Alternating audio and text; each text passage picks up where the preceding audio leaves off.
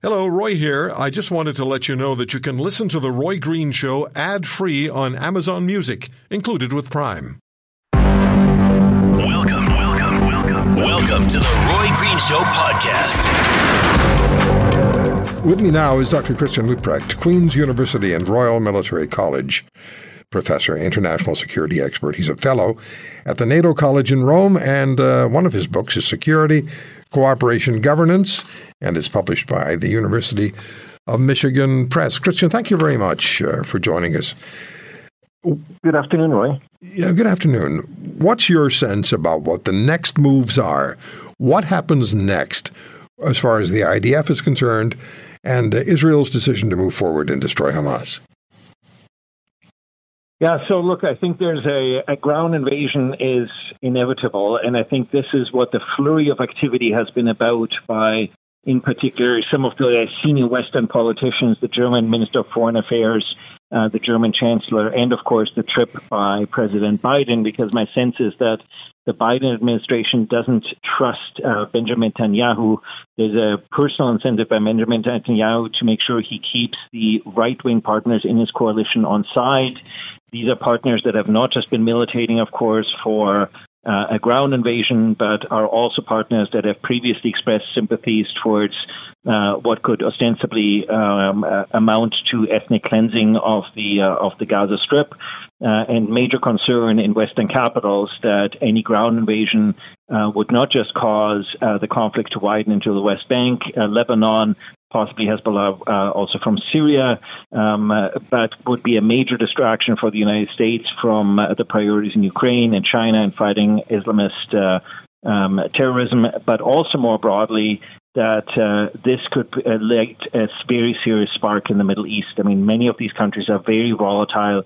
Um, the home populations are very upset. Uh, countries such as Jordan or so, uh, and so uh, this could the the this I think this is a far more serious situation for many of the regimes in the in the in the region than the Arab Spring ever was. And so we're sitting on a powder keg here, and this is why everybody's trying to convince Israel that on the one hand, yes, it's important to make sure that Hamas does no longer have the capabilities uh, to commit these types of atrocities that make Hamas akin to ISIS. It's important to delegitimize Hamas's capacity to govern uh, in Gaza, but at the same time, we have to do it in a way that uh, doesn't uh, cause a major conflagration of this conflict. This is a big issue, major issue for governments in the region, as you said. And uh, the demonstration in Cairo yesterday pro Palestinian uh, chanting was going on, and they had the cries from the uh, Arab Spring bread, freedom, social justice. So that was heard during the Arab Spring. We're hearing it again, again now. So it's a, a very uh, tricky, it's probably a better word than that, um, balancing act for the governments in the Middle East. Look, I mean, in, in Jordan, uh, there was very serious concerns around Friday prayers yesterday that this was going to escalate. Um, there are uh, multiple very significant roadblocks trying to prevent um, uh, the population from marching on the um, uh, uh, uh, from marching on the West Bank. and there are serious concerns by both Egypt and Jordan. I mean, one of the hypocrisies in the Middle East is that everybody is sympathetic uh, to Palestinians in the West Bank and in the Gaza Strip, but at the same time, none of the countries in the region want the Palestinian refugees. And so uh, President al Sisi in, in, Egypt was very uh, clear um, about that. Um, uh, uh, the, this is, you know, on the, on the one hand, because uh, they don't want to give in to um, Israeli sort of right wing extremist sort of wishes of, of clearing um, parts of uh, parts of the land. But on the other hand, these are all countries that already have serious challenges with the Palestinian refugees that they've been hosting effectively for decades. And look, I mean, in a country like Jordan, um, uh, there are twice as many youth um, entering the labor market as there are jobs. They have a 20% unemployment rate, and these are all countries that are, whose economies are still extremely shaken from the uh, economy, uh, from the pandemic. Uh, so you have uh, a large uh, swath of very disaffected uh, youth, in particular young men, with uh, no real economic prospects, no real political prospects. No economic prospects means they also have little prospect of starting a family or so. And so you can see how this is a when people see no no hope and no future. Um, uh, these are circumstances where they're much more willing to resort to violent measures that otherwise they uh, they might not. So this is a an extremely volatile situation. And I think uh, we we too readily underestimate not just how volatile the situation um, within Israel and the occupied territories is, um, but how volatile the situation in the region more broadly is. Yeah, and internationally, we have these massive pro Hamas uh, demonstrations that are taking place. Some people were saying that yesterday in London, I don't have any verification on this, but up to 100,000 demonstrators were present in London. Um, European nations are, in fact, taking action against pro Hamas demonstrators, including dep- deportation being uh, threatened. And yet, he, let's talk about this country.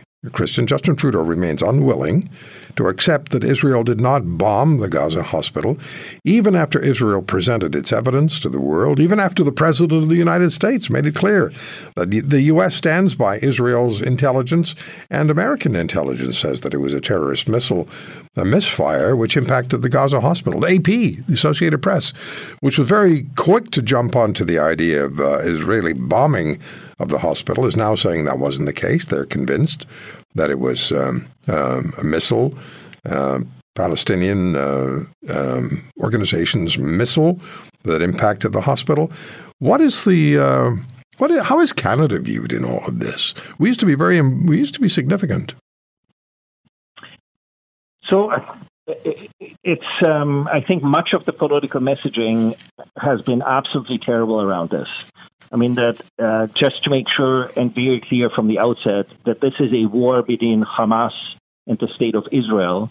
This is not a war between um, the Palestinian people per se and the Jewish people or whatever it, uh, it, it might be. Yes, there's a broader conflict in the region, but in our political messaging, we have failed to separate the immediate war and atrocities um, uh, committed here um, uh, from the uh, from the broader challenges uh, around the conflict. And I think you can see in the popular mind and in the demonstrations um, that uh, that people have a hard time keeping those apart. But I think as a government, it is important to be principled. And when we live in a in as diverse society as we do in Canada, it is incumbent upon all levels of government to call out any manifestations of sympathies for extremist violence or violent extremism, regardless of what communities they come from. And ultimately, we cannot have, well, well people inherently will sympathize with uh, particular religious, ethnic groups, and so forth. Um, we cannot, in a country as diverse as Canada, have people then import effectively the conflict to this country. And I'm very concerned that for largely boutique electoral reasoning, the federal government has not come out and been as clear and as principled as it needs to be, on the one hand, in condemning violent extremism, and on the other hand, being very clear that this humanitarian suffering that is being inflicted is also uh, as equally um, as equally unacceptable. And so uh, I think this is a this will come back to haunt us um, as a society because effectively what the failure in appropriate political messaging has done has fo- further polarized um, uh, Canadian society. And I think the last thing we needed was more polarization. Yeah. Iran's uh, participation in all of this, Iran's engagement, Iran has consistently threatened Israel with being wiped off the map, uh, has been funding Hamas, is funding Hezbollah, certainly providing a lot of money to Hezbollah, is funding all sorts of efforts that are anti Israel. What's, uh, what's, what's Iran's interest now, Christian? Are they. Are they are they thoroughly uh, engaged in what's going on now, or are they just um, pulling some strings, but not all of them? Well, look, I mean, Iran is obviously going to feel emboldened. They just cut a deal with the United States where they got $6 billion in return for right. five American hostages that were being held by Iran. All this is part of the Biden administration strategy to keep the Middle East quiet. Well, we can see how well uh, the Biden foreign policy in terms of keeping the Middle East quiet is, uh, is working out.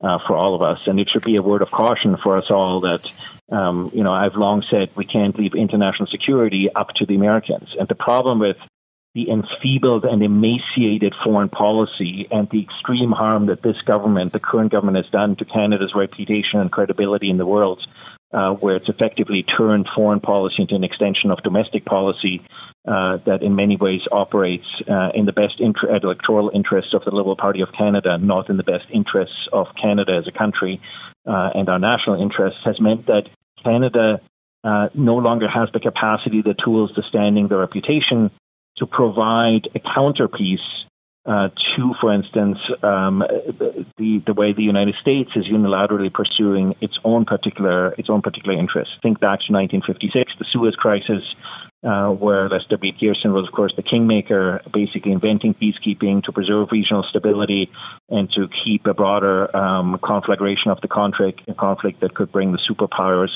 uh, into a nuclear conflict with one another. Clearly, um, Canada has an interest the same today, making sure there's no broader conflict, making sure it preserves regional stability. Our Minister of Foreign Affairs travels to the region and basically can't get uh, basically can't get any meetings.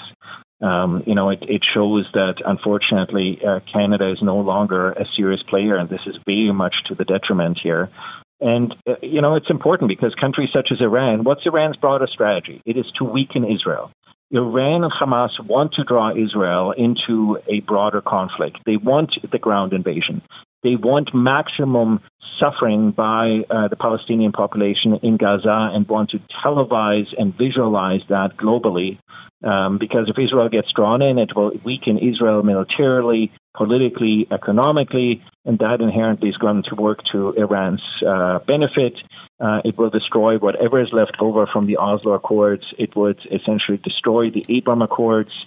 Uh, it would uh, forsake any prospect of peace between Saudi Arabia uh, and uh, and Israel. And the broader challenge, of course, is the person who's really laughing is Vladimir Putin.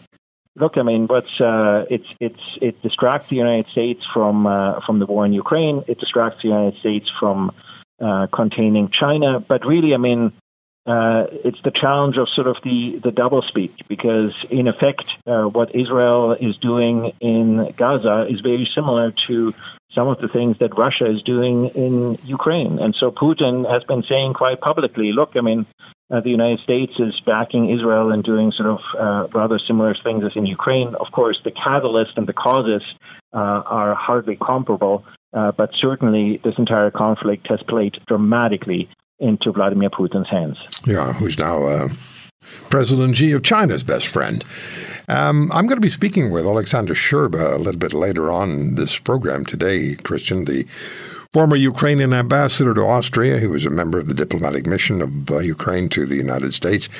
And he was a Ukrainian ambassador at large following the 2014 invasion by Russia and the annexation of uh, Crimea.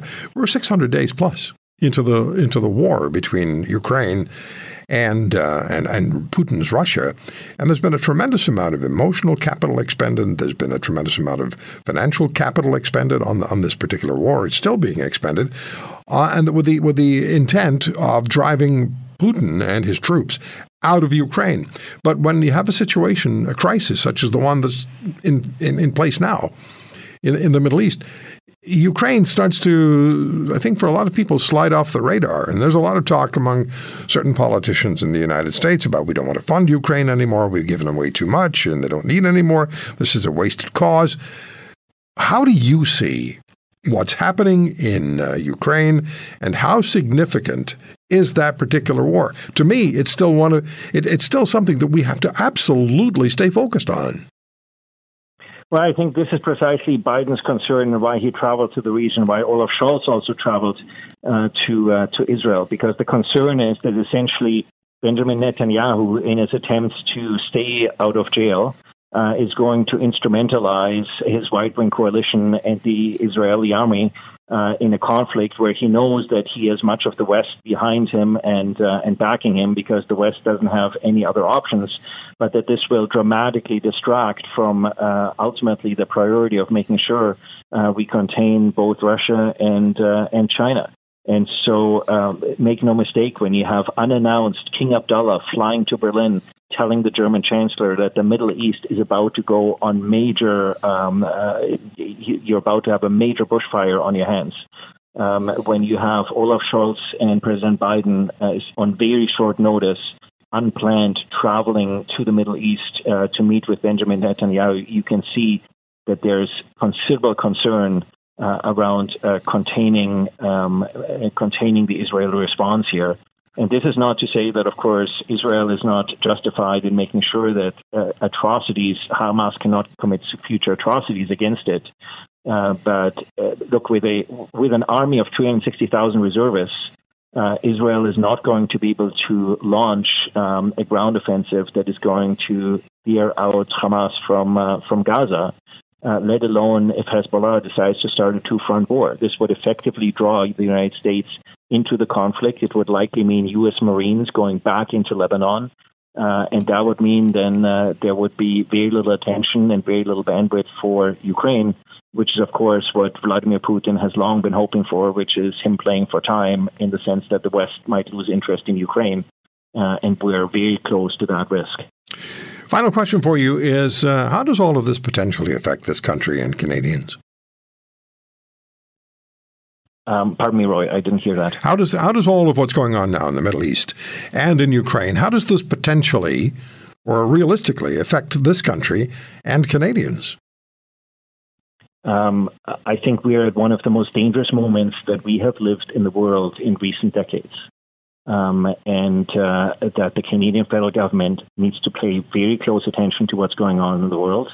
The Canadian government needs to urgently get re-engaged in the world, and the Canadian government needs to urgently upscale on both its foreign policy and its defense policy to be able to have the credibility, the capacity, and the capability to ensure that it has the means, ways, and ends to assert Canada's national interests and not simply abdicate those interests to the United States and to other allies and to drift behind them because uh, I think that is not serving our country and our interests well.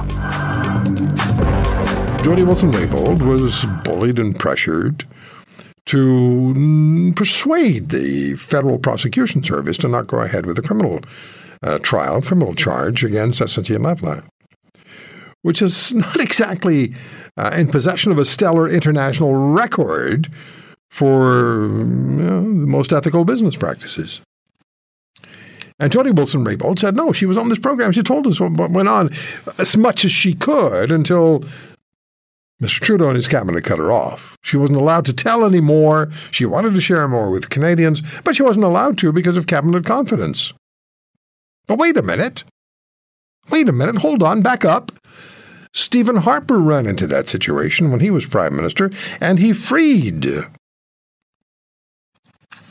the people in question to speak, not Mr. Trudeau. Of course, Mr. Trudeau ran into some significant trouble with his self appointed ethics commissioner, Mr. Mario Dion because Mr. Trudeau's self appointed ethics commissioner found Mr. Trudeau guilty of ethics violations, uh, violating the Parliamentary Conflict of Interest Act. Oh, wait a minute, let me go back to the beginning. When Mr. Trudeau was confronted by national media with the first story that had been interference with Jody Wilson Raybould, based on the Globe and Mail story, Mr. Trudeau stared. Remember this? Stared into the uh, television cameras, and he said, "False." Well, no, true. Not false. True. So this is still a big issue. It, we never have received an appropriate answer, a true answer, a full answer as to what went on. But we're so complacent in this country. Oh, okay, fine. Then you don't want to tell us. That's fine. When's the hockey game on, honey? No, no, no, no, no, no, no. This is important. It's important. You can always PVR the hockey game. This is important. Canadians were not informed. Believe me, when the next election rolls around, I have a shopping list of issues that I'll bet you a lot of people have forgotten about. Not me, pas moi. Anyway, Democracy Watch is a wonderful organization. and they keep governments, provincial, federal, honest because they go after them in court. They don't back off, they don't back down. Duff Conacher is the co founder of Democracy Watch, and it's a wonderful organization, as I said, democracywatch.ca. So, um, Duff, thank you for coming on the show. How are you today? My pleasure, Roy. Did I well. did I screw that up at all? Did I get everything right? No, that's right. It's a deferred prosecution with a negotiated remediation agreement, uh, where SNC-Lavalin essentially promises to take steps to clean things up internally, and as a result, does not get prosecuted. So, big time community service. Uh, internal restructuring in terms of their internal mechanisms right. to stop yeah. the uh, rampant bribery that they were involved in around the world. Yeah. And, and um, so that included getting new board members and things like that. But again, it's a big issue because if they were prosecuted and convicted, they would not be eligible to bid on any World Bank funded projects for 10 years. Uh, they would be prohibited from uh, bidding on federal government and some provincial government projects in Canada as well, which, who have prohibitions on uh, on anyone who's been convicted from receiving government money. Uh, had big implications for them. They were lobbying. There was evidence of unregistered lobbying by SNC-Lavalin, and that's part of why you need to know the cabinet communication records to really know what uh, went on. And the RCMP didn't even really try to get them. They just which is, uh, which relied on the claims made by Prime Minister and his staff and and other ministers, um, Foreign Finance Minister Bill Morneau and his staff, and others in the PMO, and uh, the Clerk of the Privy Council, Michael Wernick, and just relied on what they all said. And of course, what they said was we did nothing wrong. I remember that so very clearly, and I remember those parliamentary committee votes five to four. Liberals five, rest of the world four. Uh, or the NDP would, would help them out, as they're still helping them out. But this is very, very serious business. When I said community service, I'm talking about big boys community service. That's what uh, SNC-Lavalin was let off with. Mr. Trudeau was talking about.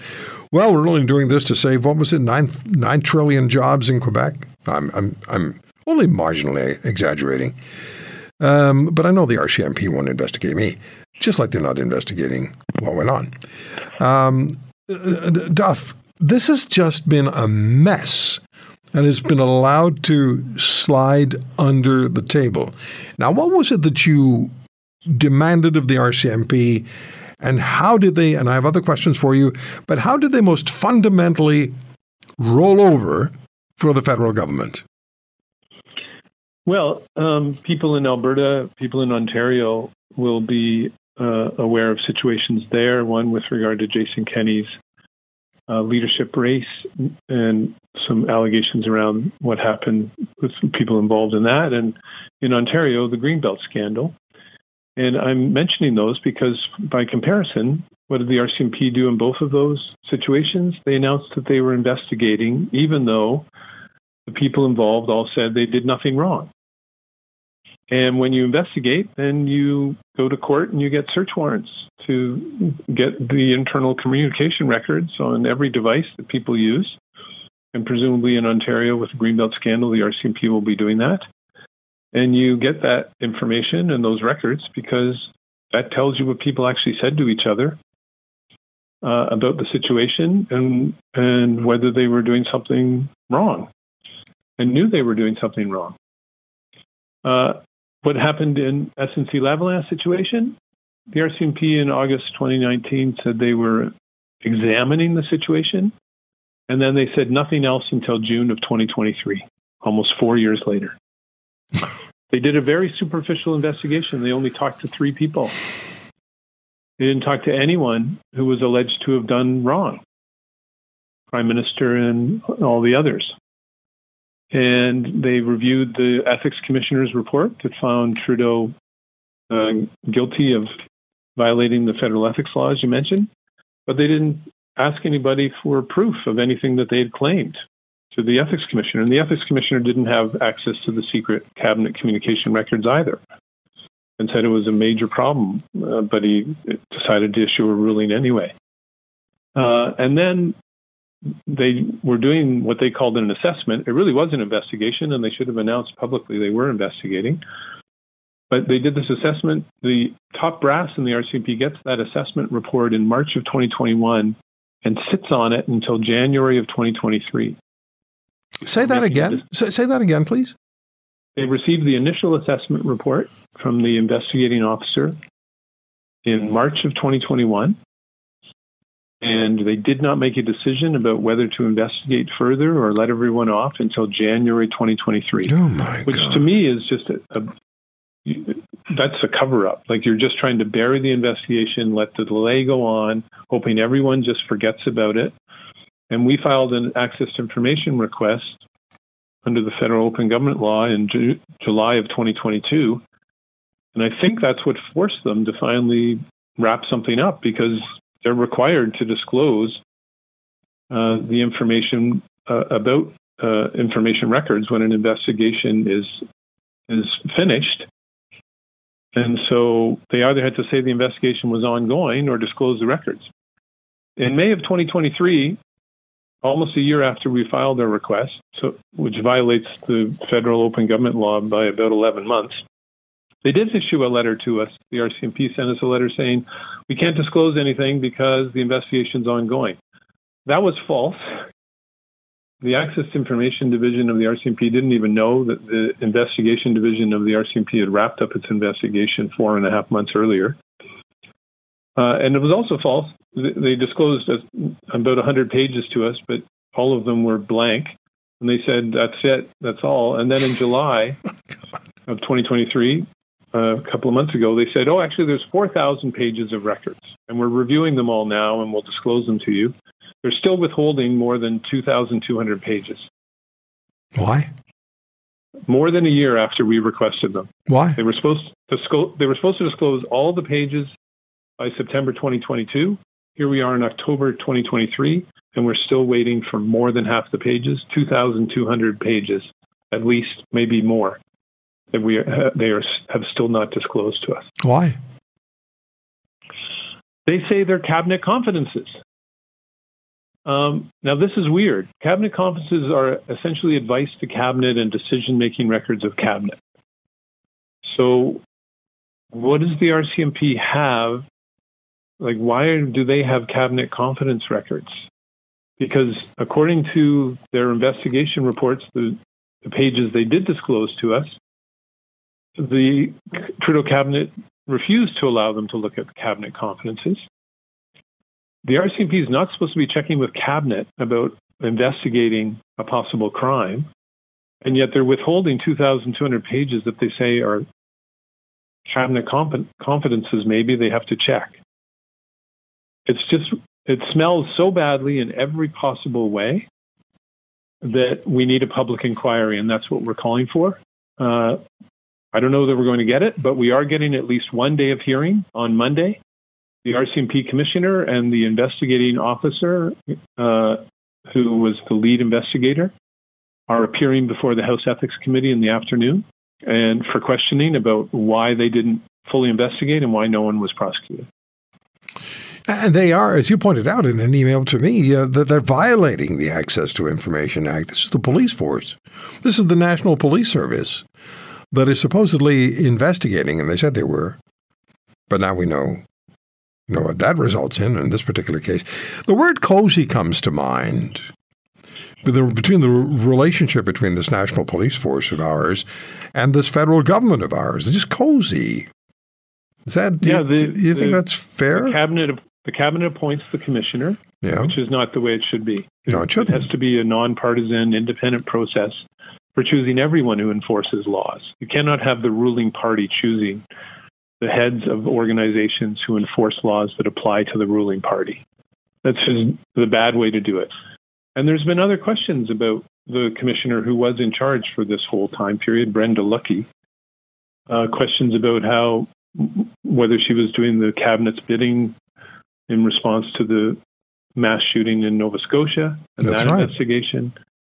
Um, what she was doing with regard to the convoy, where she texted, uh, was communicating with the chief of police in Ottawa and said, "Can we use texts because texts are easier easier to delete." Which is illegal. It's illegal to delete records under the federal uh, open government and transparency law. There's serious questions about her and her performance and, and how much she was covering for cabinet in other these other situations. And uh, we just don't have the internal records of what the top officers did with So- this assessment report that they received in March 2021. So, Duff, that's being withheld. so Duff, it's kind of like you'd have to wear if you wanted to go and investigate this up close, you'd have to wear a hazmat suit because the smell's so bad. Yeah, in every single way, when you look at it, you have a superficial investigation. You have the RCMP not even trying to get secret cabinet communication records that would really tell you the, the story of what happened, burying the investigation with an almost two year delay, misleading the public by claiming there wasn't even an investigation when there was. It was superficial, but they were investigating, and violating the open government law by keeping the investigation records secret for a, a year longer than is allowed, and still refusing to disclose 2,200 pages more than a year later. And if we go back to the genesis of this, it was the PMO and Mr. Trudeau who was trying to force Jody Wilson-Raybould, the Solicitor General, General, Minister of Justice, to influence the prosecutorial service to not move forward with the criminal charge against SNC Lavalin. And they weren't telling the truth when they told Canadians why they thought it was important to maintain cabinet conf- confidence, uh, confidentiality, whatever that is, uh, because it saves jobs everywhere. They, they weren't telling the truth then because the C- uh, the uh, Lavalin CEO stepped up and said, that's just not the case. I mean, this this really has a terrible odor to it. So what what are the what are the you think of- options? Democratic good government principles are that everyone in politics should be honest. Yeah. So there's there's dishonesty in this situation. Yeah. Transparent. Yeah. There's excessive secrecy. Yeah. Ethical. There's unethical behavior, and uh, also to prevent uh, waste. And this has wasted a lot of resources by dragging this out uh, for so long, and uh, wasted, of course, tons of of time and staff time within the RCMP, the way they've handled these access to information requests, Okay. dragging them out as well. So, Duff- in every way, in every way that you uh, could act that, violates democratic government principles, this situation has it. That's why it smells so bad, and that's why we need a public Okay. inquiry with an inquiry commissioner not chosen by the ruling party. It has to be an inquiry commissioner chosen by all the party leaders, just like we have now for foreign interference. That's a great Right. precedent, and that's the way it should be done. Duff, I I'll talk to you this about this again. There's more to be talked about, a great deal more, and we Yes, will a do lot, that. A lot of news will come out tomorrow from Okay. this, uh, or from Monday from this ethics committee Okay. hearing where the RCMP commissioner is going to be grilled. I look forward why, to why our they, uh, covered things up like this. I look forward to our next conversation. Thank you, Duff. Thank you for your interest. So, when Israel launches a ground offensive against Hamas in Gaza, what are the greatest challenges and obstacles the IDF will face? Should a wider war break out with Hezbollah engaging Israel from Lebanon to the north and possibly Syria, with Israel fighting on at least three fronts, what are the most likely scenarios? Dr. Leuprecht suggested at that point the Americans would put boots on the ground. And as powerful as the IDF is, can it engage successfully on two fronts simultaneously? Uh, there's also the situation in Ukraine, and we spoke with uh, Ambassador Alexander Scherba earlier. They still need material and uh, unabated support. Is Ukraine falling off the international radar? I was asking the ambassador about that. My guest is General Rick Hillier, Canadian Armed Forces, of course, retired former chief of the defense staff. Uh, his books are A Soldier First and Leadership. And uh, if you ask to any ask any member of the Canadian Armed Forces who served with General Hillier, you'll inevitably, in all sorts of ways, get two thumbs up. General, how are you? Hey, Roy, I'm uh, I'm excellent. Thank you very much, and thanks for having me on the show again. Again, Well, you're always welcome. Thank you so much for taking the time. Uh, you are a, your, yours is a voice of credibility at a time we really need it. Um, well, thank you for that. When you when you observed what was going on with Hamas in Israel on October the seventh, so two weeks ago today, the atrocities against is, is Israeli civilians, what were you thinking? Well, uh, you know, first of all, like just tragic. My goodness, you know, we're all human beings. Uh, we love our children. We worry about our children. We worry about you know aged parents or aged relatives and to see that group, you know, that group slaughtered and, and people dying on both sides of the of the military operations. Uh, it's just tragic. You know, you might, your heart goes out and you say there must be a better way, and then you realize that you know we just simply cannot seem to find a better way. But I also reflect back and just think, oh my lord, it didn't have to be this way. Remember back in, uh, and I read history and I love this stuff, and remember back in 1997 or 1998, I think it was, Bill Clinton, President Bill Clinton, landed in Gaza City and was welcomed there by tens of thousands, if not more, people on the ground, and by the authorities there, and by Israel. And the population was ready for a nonviolent future, uh, some kind of relationship with Israel. And unfortunately, after that, it went straight downhill, leading to the uh, 2006 uh, horrible, horrible fighting, Hamas creeping in and being tolerated by the authorities there, and Israel not being on the ground. And I think actually that led us to right where we are now. And I also reflect back that, oh my goodness, what if Yitzhak Rabin had not been assassinated? Because uh, he was the guy who was leading you know, the charge because he realized how important it was for peace and for a two-state solution, and, and was working with the United States in particular, but the Arab, the Arab world in general, the Palestinians specifically. Uh, he could have put that in place if he'd had a few more years, and there, but for the grace of God, goes you know freedom uh, when Yitzhak uh, uh and stability and peace when Yitzhak Rabin uh, was assassinated because of those views. Uh, it's tragic it is. It has been tragic. I watch what unfolds uh, based on the videos that you see taken by the Hamas murderers and, and barbarians. I, I see the bombs that drop and and people that are killed, and it is just tragic. It wounds me and say it didn't have to be like this. We had a better start 25 years ago. Why couldn't we have carried on? So here we are on the 21st of October, 2023, two weeks after that murderous assault by Hamas on uh, Israeli civilians, and uh, the state of Israel said, um, "We are going to wipe you out. We're going to we're going to destroy you." The IDF is uh, is massed on the border of Gaza. They're keeping a wary eye to the north and Hezbollah in Lebanon. General Hillier, how do you assess the military situation? If they go, well, not if, when they go in on the ground, and there's been a lot of speculation it will probably be, or could be tomorrow. When they go in, what do you expect will happen? Well, uh, first of all, I don't think there's any question of them going in. People have been saying, you know, I haven't gone yet, they haven't gone yet. There are many, many steps that the Israelis want to occur before they actually do go in. That starts with, you know, securing their back door uh, in Lebanon and in Syria and ensuring that regionally they're not going to be stabbed from somewhere else during that time frame. Obviously, development of their intelligence, development of their their relationships around the world, and their and their their relationship with the United States of America is crucial to that. They want to continue to build international support. They want to keep, you know, President Joe Biden visiting Israel was was a brilliant, I think, act on his part because in a way, I think he bypassed completely a, a hugely contentious prime minister. He related directly to so many Israelis and therefore the Israeli people. He brought the American support with him by the president being there. I mean, how incredible is that?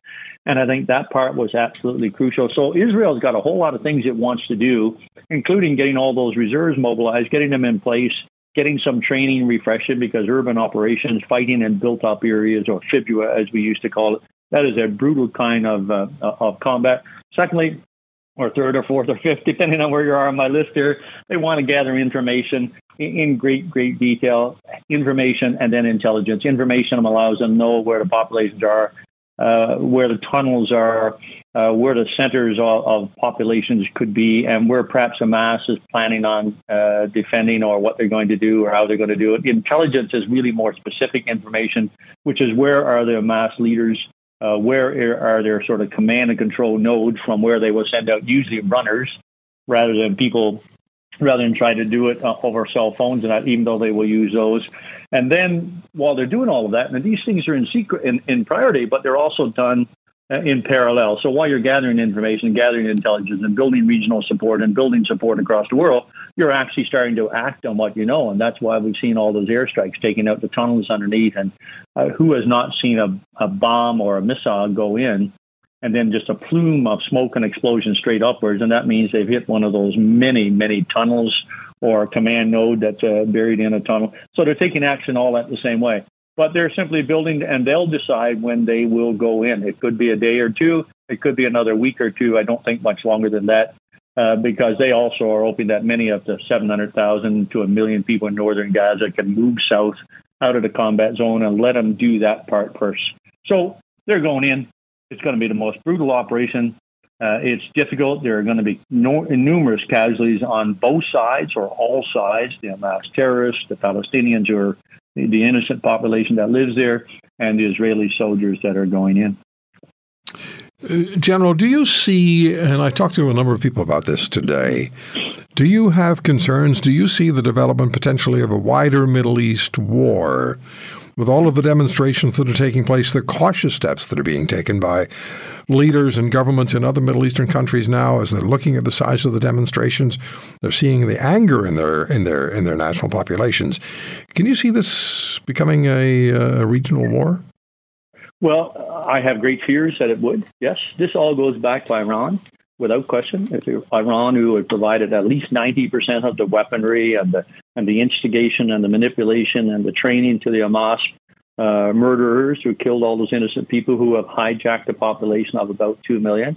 It all goes back to them influencing and making this happen. It all goes back to Hezbollah, what they are doing, how they are supported, all goes back to Iran. And equally, what's happening in Syria goes back to Iran supporting Assad uh, Iran wants a, a, Middle East, a region that is tumultuous, chaotic, unsettled, insecure, violent. That way they can manipulate it to their heart's delight. I spent a lot of time in the Middle East, not in Iran, obviously, but the Arabian Gulf, the, uh, the GCC. And every one of those countries is frightened of what Iran could do because they know it wants that instability and violence. Iran is the natural enemy of every single other state uh, in in the Middle East, and therefore, could it trigger something? Could it cause something to occur? Could it act really stupidly and cause a regional war?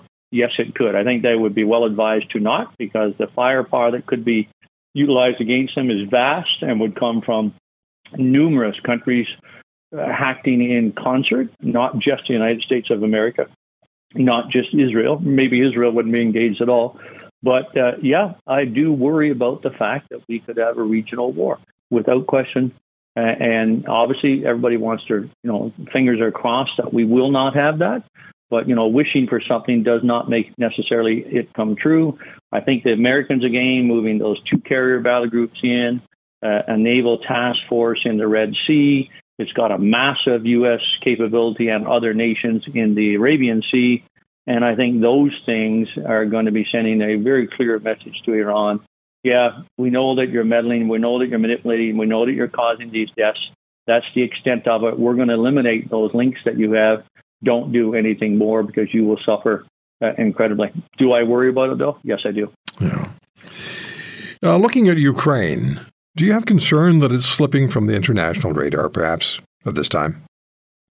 Uh, Roy, let me go back, if I could, please. Be, be, be gentle with me. Let me go back what, to something else you mentioned that I did not comment upon, which is the worldwide demonstrations in support of Hamas, and not in support of Palestinians or uh, two, uh, you know, a two-state solution, which, by the way, have, has has had opportunity and been offered at least five times uh, in in, a, in, less than a century and and has been turned down. And and I watched those uh, demonstrations, and yeah, I'm quite I'm quite comfortable that people come out and they advocate for uh, peace right now, or they advocate for humanitarian support.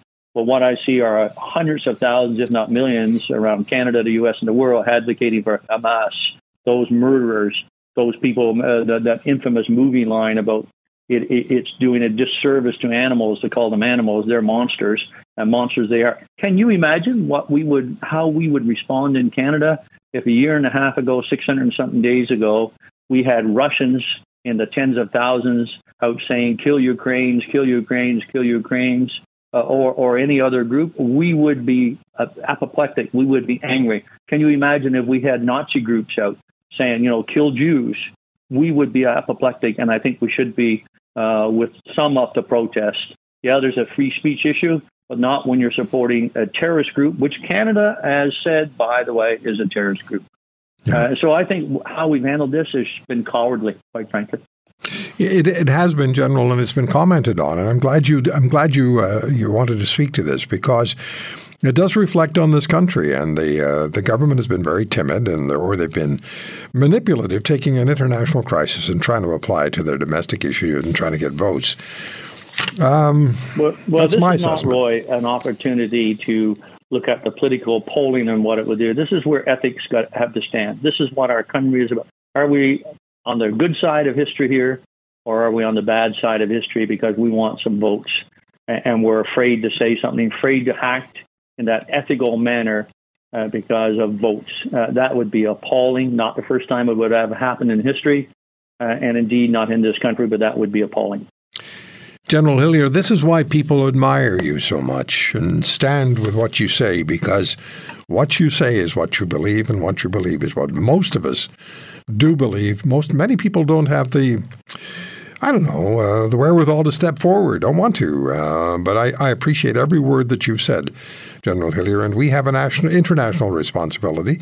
We were massively important in 1956, which was pointed out by a previous guest in the Suez Crisis, with Lester Pearson getting the uh, Nobel Prize for Peace, uh, then becoming Prime Minister of Canada. We're we're nowhere near, we don't have anywhere near the credibility now internationally we used to have, well, and that's too bad. Boy, what we had then was leadership. Yeah, Pearson was yeah. a leader. Yeah, Mike Pearson was a leader, and we've had leaders since that time. But we're, you know, when when we look at leadership uh, across Canada now, it's kind of like a sucking chest wound uh, because it's awfully hard to find. And uh, we had leadership around Mike Pearson, and you can talk and, and, and dispute till the cows come home what he did, how he did it but the man led a nation and brought a nation with him as opposed to reacting what to what polling you know was and somebody henry ford once said you know if he had asked customers potential customers what they wanted they would have said a faster horse well instead he, he believed that he had the solution to what they wanted and they just didn't know how to articulate it and that's what leaders do they provide that solution to the better place where a nation wants to go and they bring the people with them by the articulation, the eloquence of their arguments to do so. We haven't seen that.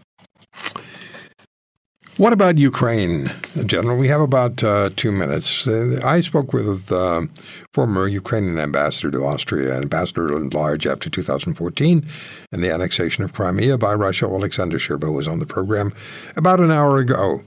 Yeah. Uh, are, are, what, what concerns do you have for Ukraine at this particular juncture? Uh, frankly, I articulated my concerns about a year and a quarter ago. Said, you know, uh, Putin favors the long war. He's got resources. We talk about how his economy has been impacted negatively, et cetera. Yeah, it is.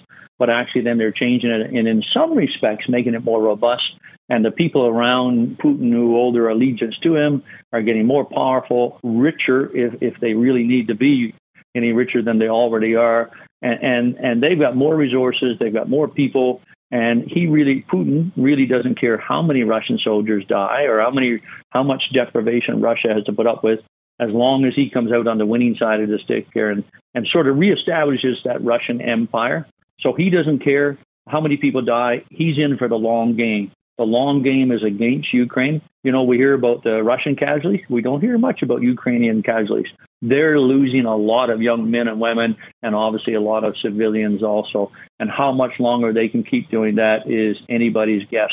But what I worried about were events like just occurring right now in the Middle East, taking attention away from the West, pretty much united front uh, in support of Ukraine. Uh, Russia can come up from China, from North Korea, from Iran, uh, and from others uh, with weapons and artillery shells and to, to support them what they're doing.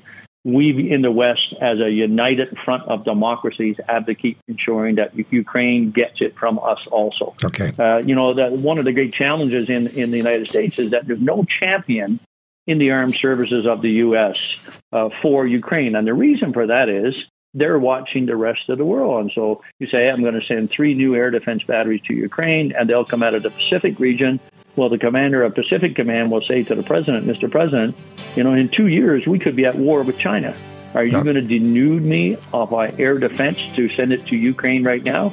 Because I will not be able to meet my mission set if you do that. General Hillier, we've got a great we've got a great challenge. As a matter of fact, uh, the long game is Putin's. Hard to keep our eye on Ukraine. Uh, but I think for the good of democracies, the good of the worldwide stability, given in mind that China is watching this, right. North Korea is watching this, and how we're going to stand by Ukraine and Israel, uh, we need to make sure we don't lose our eye on that ball also. All right, General. It is equally strategically important. General Hillier, always an honor to speak with you. Thank you for the time today, sir. Thank you so much. Roy, my pleasure. Thank you. We're going to be speaking now with our who's going to be our next guest, but he's very kindly stepped in very quickly.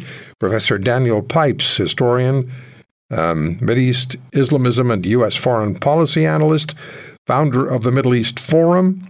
That's MEF for MEF uh, Orum.com, meforum.com. And his book is Israel Victory, Zionist Acceptance, Palestinian Liberation. Professor Pipes, thank you very much for for stepping into the breach.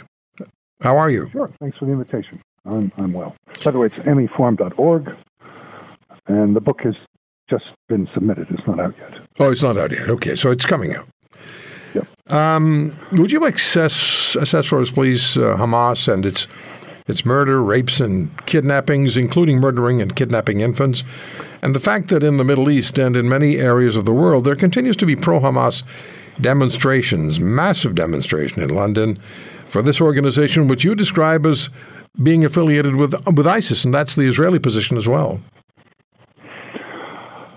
Well, you raised two questions: one about Hamas itself, and the other about the response mm-hmm. internationally. Um, I don't think Hamas is actually um, institutionally connected to ISIS. What it is is part of the same Islamist and jihadist movement. The ideology is the same. These are Muslims who seek to take medieval practices, laws, institutions, mentalities, and apply them in the modern era. Uh, the Iranian government subscribes to it. The Turkish government subscribes to it. you can have more radical, less radical versions of it. but it's all one big movement of Islamism. And when it's violent like this, it's jihadism. So, yeah, that's who they are. They're not Palestinian nationalists. That's the people in the West Bank. These are Islamists, and that's unfortunately a word that hasn't been brought up. It's it's as though this were a, a kind of natural disaster just happened. No, it's it's it's part of an ideology. As for the international repercussions, this is most extraordinary thing that Hamas has since it took over in Gaza in 2007 it has exploited its subject population, which is somewhere between one and two million. We don't really know. Um, exploited them as as as cannon fodder, but a very unusual kind of cannon fodder. Cannon fodder is usually you know people, soldiers who are used indiscriminately uh, to to make gains on the battlefield. Think of Bakhmut in Ukraine and the Wagner prison recruits. That's the usual form. But in the Hamas case, they don't want to win on the battlefield. They want to lose on the battlefield. They want to take uh, casualties. They want to have deaths because they have found, as you pointed out, when they take deaths, they have an international uh, support. And the more deaths, the more support. Uh, because there is sympathy both among fellow Islamists and on the far left for uh, their attack on Israel. So the more deaths they take, the better they do on campuses, on streets, uh, and and uh, beyond. So what they did on the seventh of October in Israel does not surprise you. Their actions don't surprise you. Their bar- barbarism doesn't surprise you. No, what does surprise me was the Israeli failure to stop them. That was a shock to everyone. And I think including Hamas. Hamas did not expect, they, as much as said so, they expected a few deaths, a few hostages. They did not expect a rampage for hours, killing hundreds and hundreds and taking hundreds. And indeed, this may be a problem for them because, in some sense, they bit over, bit more than they can chew. They're aroused an anger in Israel that they didn't expect. So, everyone, everyone, I believe, is surprised by Hamas's success and the Israeli failure. There's also the concern about a second front developing in the north of Israel. Um, as uh, Hezbollah, which is much larger, much more powerful, much stronger than Hamas, is threatening to go in and um, and start uh, shooting.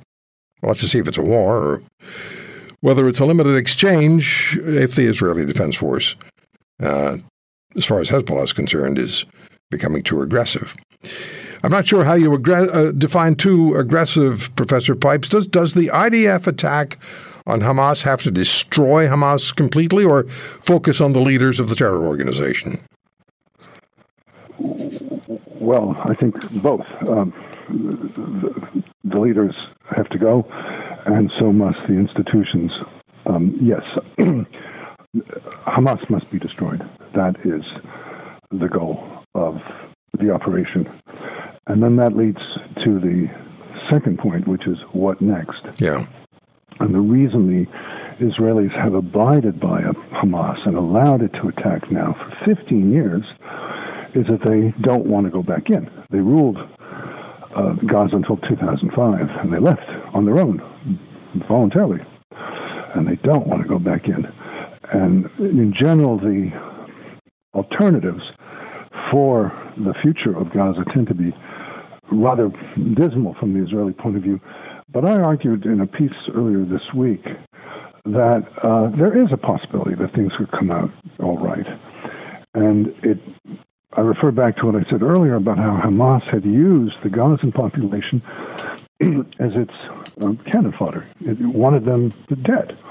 And indeed, they did the same with the hospital bombing blast that happened a few days ago. They, they, they flourish when they're dead in, in Gaza. Um, and as a result, the Gazan population is sick and tired of being exploited by Hamas. And I think there is a cohort, a substantial number of Gazans who are ready to work with Israel to build something normal. Not something democratic, not something friendly to Israel necessarily, but normal, normal, not having rockets and missiles go off and incendiary kites and uh, tunnels and and so forth. Um, something normal. I think the Israelis will find that they can build a, a police force, an administration that can take over and will rule in a decent way.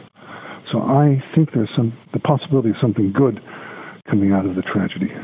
Now there are people who are calling for a return of authority in uh, Gaza to the Palestinian Authority. You don't like that idea at all. No, that's uh, I'd say lunatic. One, Hamas, uh, sorry, the Palestinian Authority, Mahmoud Abbas, is no better than Hamas. He's just as violent. And two, uh, Mahmoud Abbas has no power. He is incompetent, corrupt, and as a result, he's a figurehead. He actually doesn't even control the town where he resides, Ramallah. So no, that's a terrible idea. That's just making no change at all. Um, what about Iran? How much of a player, how large a player, is Iran in this particular developing crisis? Was it a case? Do you think Iran was motivated to push harder after it became clear that uh, Israel and Saudi Arabia were going to be creating a, a more agreeable relationship? Uh, did that factor in, do you think? It could be. We don't know. It could be simply that uh, Hamas was ready for this attack, and so therefore took advantage of the moment. It could be that their uh, masters in Tehran told them this is time to go because we have our geopolitical reasons, as you just suggested. Could be something else. Could be the time of year. Who knows? We, we don't know. Definitely the Iranians supported them. But so did the Qatar government and the Turkish government, both of which are allies of the United States. Turkey is a NATO ally, and Qatar is a what's so-called major non-NATO ally. So um, it's yeah, Iran is part of the problem, but part of the problem are our own allies, and we have to reconsider whether they're allies. Should Turkey be in NATO? Should Qatar be allowed to invest vast amounts of money to invest and influence American life and politics as it has been doing? Time to rethink these, these topics. Thank you for listening to today's podcast. If you want to hear more, subscribe to The Roy Green Show on Apple Podcasts, Google Podcasts, Spotify, Stitcher, or wherever you find your favorites. And if you like what you hear, leave us a review and tell a friend. I'm Roy Green. Have a great weekend.